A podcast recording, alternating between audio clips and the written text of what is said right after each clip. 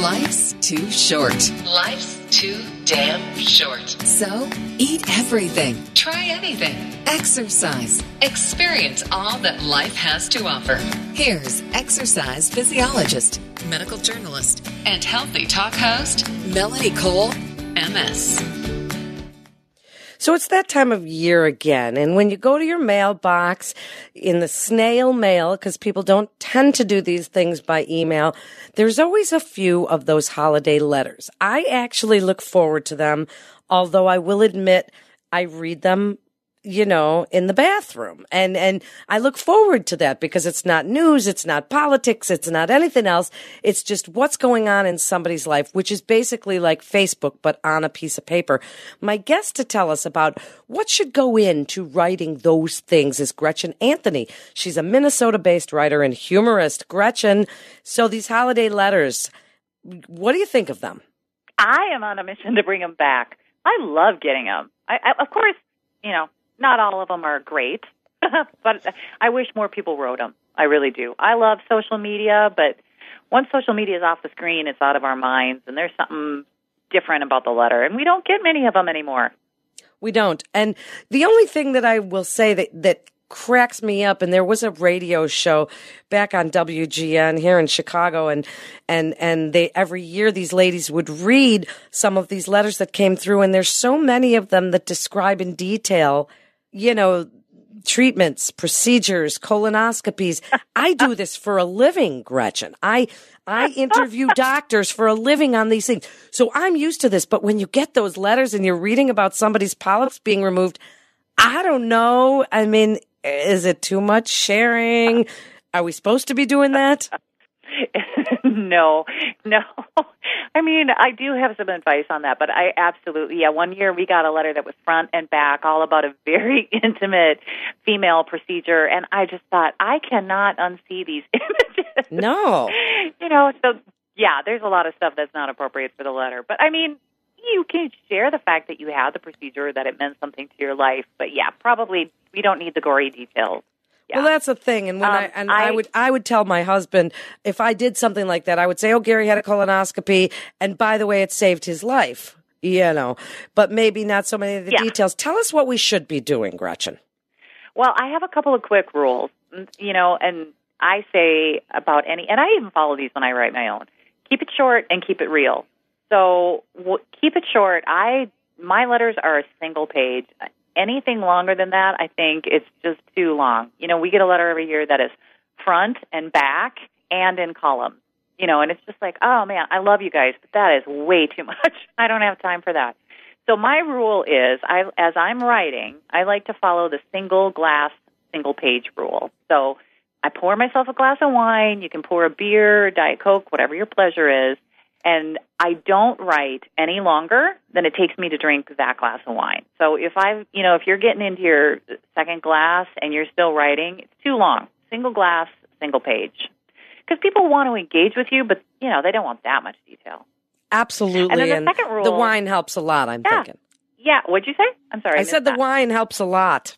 you know. yes, yeah, yeah, it does. And then if you really, if you get into your second and third glass of wine, then you're going to tell way too much. That's probably, That's probably true. So what else do you want us to do? I think the second rule that I like to follow is, you know, keep it real. So people, one of the things that Christmas letters are so infamous for is that, you know, they're either too braggy or they're too cutesy. And so, you know, the the main character in my book, Evergreen Tidings from the Baumgartners, is just this overbearing. She there's a sample of her Christmas letters throughout the book, and she's just this overbearing, braggy mother. And so, when people tell me that they don't write Christmas letters because they're too worried about being braggy, I was like, well, read the book because you can never outdo Violet. And so, as long as you come in under Violet, you're good. But you know, the one for a while there, for example, we were getting a Christmas letter that was all written in the voice of the gerbil the family gerbil, and I was just like, I would say to my husband, I was like, this gerbil isn't even going to be alive next year. Why? Why oh is the gerbil writing the Christmas letter? Right? I say, if you're keeping it real, it should sound like any letter should sound like having a conversation with that person. So if you're getting a letter from your best friend, it should sound like you're on the phone with your best friend. If you're getting a letter from your mother-in-law, it should sound like it came from your mother-in-law. Um, you know, and if they're talking in the voice of the gerbils, then there's bigger problems. Oh my God, know, that is so have to be funny. Okay, so now, you know, we're talking to our friend and you want us to, to write the letter like we are. Some people send all the, you know, put all those pictures on there of their kids and, you know, and then there's the people who, you know, it, it, maybe they don't have children, so their animals, their pets are their children, and they go into great detail Yep. About, you know, it's Yep. one thing for, and and I'm not being, um, animal. What is it? I don't know what the word. You know, I don't want to say ageism, but it's for about animals. So so you can put information. Oh, my baby walked for the first time, but then they put in all this stuff about their animals. You know, like you say in the voice of the gerbil. oh, he ate solid food, or he.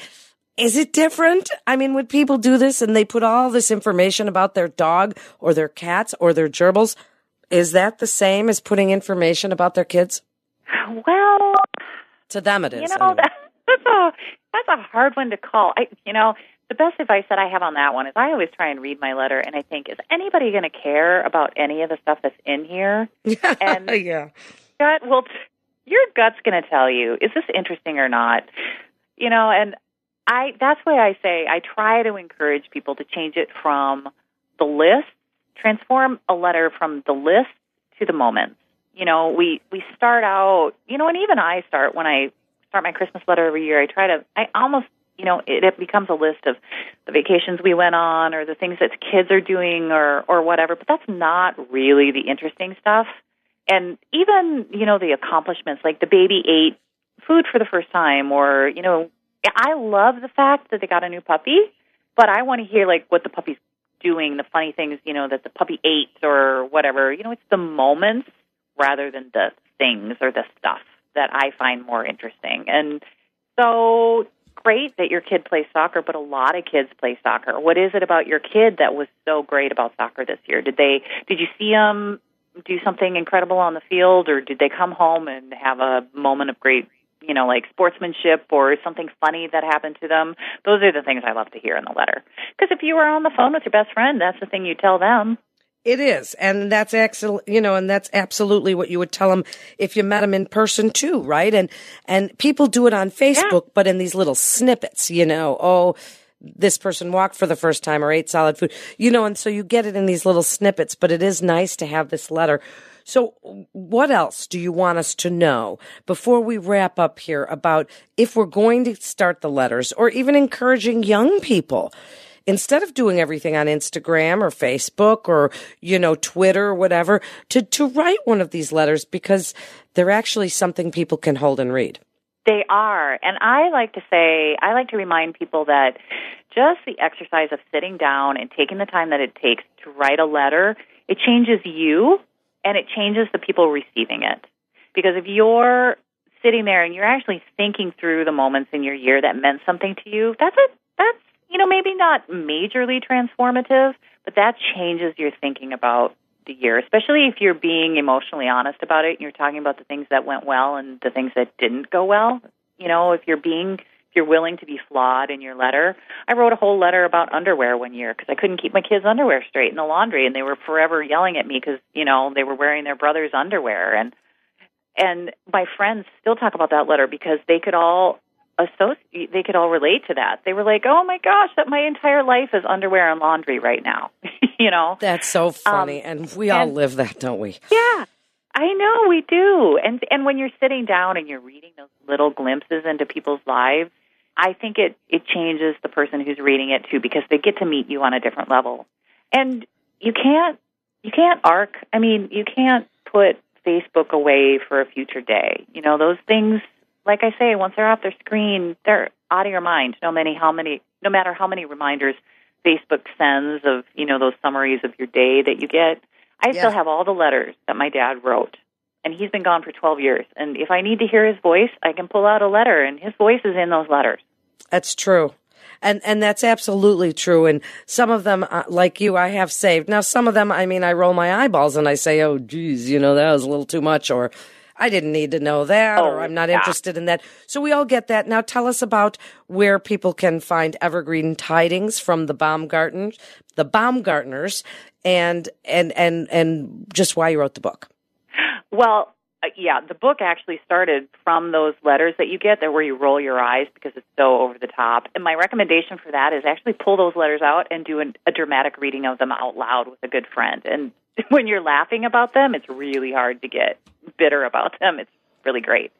Um, the book is um, available everywhere, so buy it online or buy it at your favorite indie bookstore. And all the information about me or my book is um, where to find me on social media is at my website, which is gretchenanthony.com. GretchenAnthony.com. And the book is Evergreen Tidings from the Baumgartners. And so I think it sounds like a really funny read. And as she says, these letters, you know, make them interesting. Make them like you're talking to a friend. Tell them what's going on in your life. And at the moment, you don't need to go into detail with some of the procedures and the toenail clippings and things that people go into. So, you know, kind of a fun thing. Maybe something you might want to consider doing with your kids this year and this holiday. Sit down and write a holiday letter.